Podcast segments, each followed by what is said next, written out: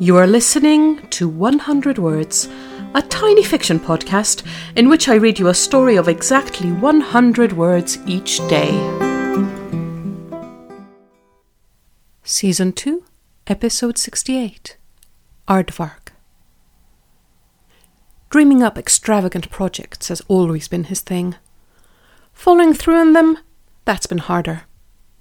He remembers that time when he was nine, a long, hot summer holiday with nothing to do.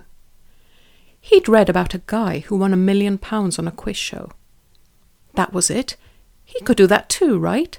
He had the encyclopedia his aunt had given him for Christmas.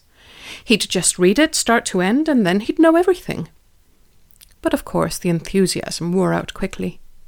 At least, he's still great whenever aardvarks come up in a quiz. Thank you for listening to 100 Words. This podcast is written and produced by Marilisa Valtazano. If you enjoyed today's story, why not share it with a friend? Don't forget to tune in tomorrow for another 100 Words. Goodbye.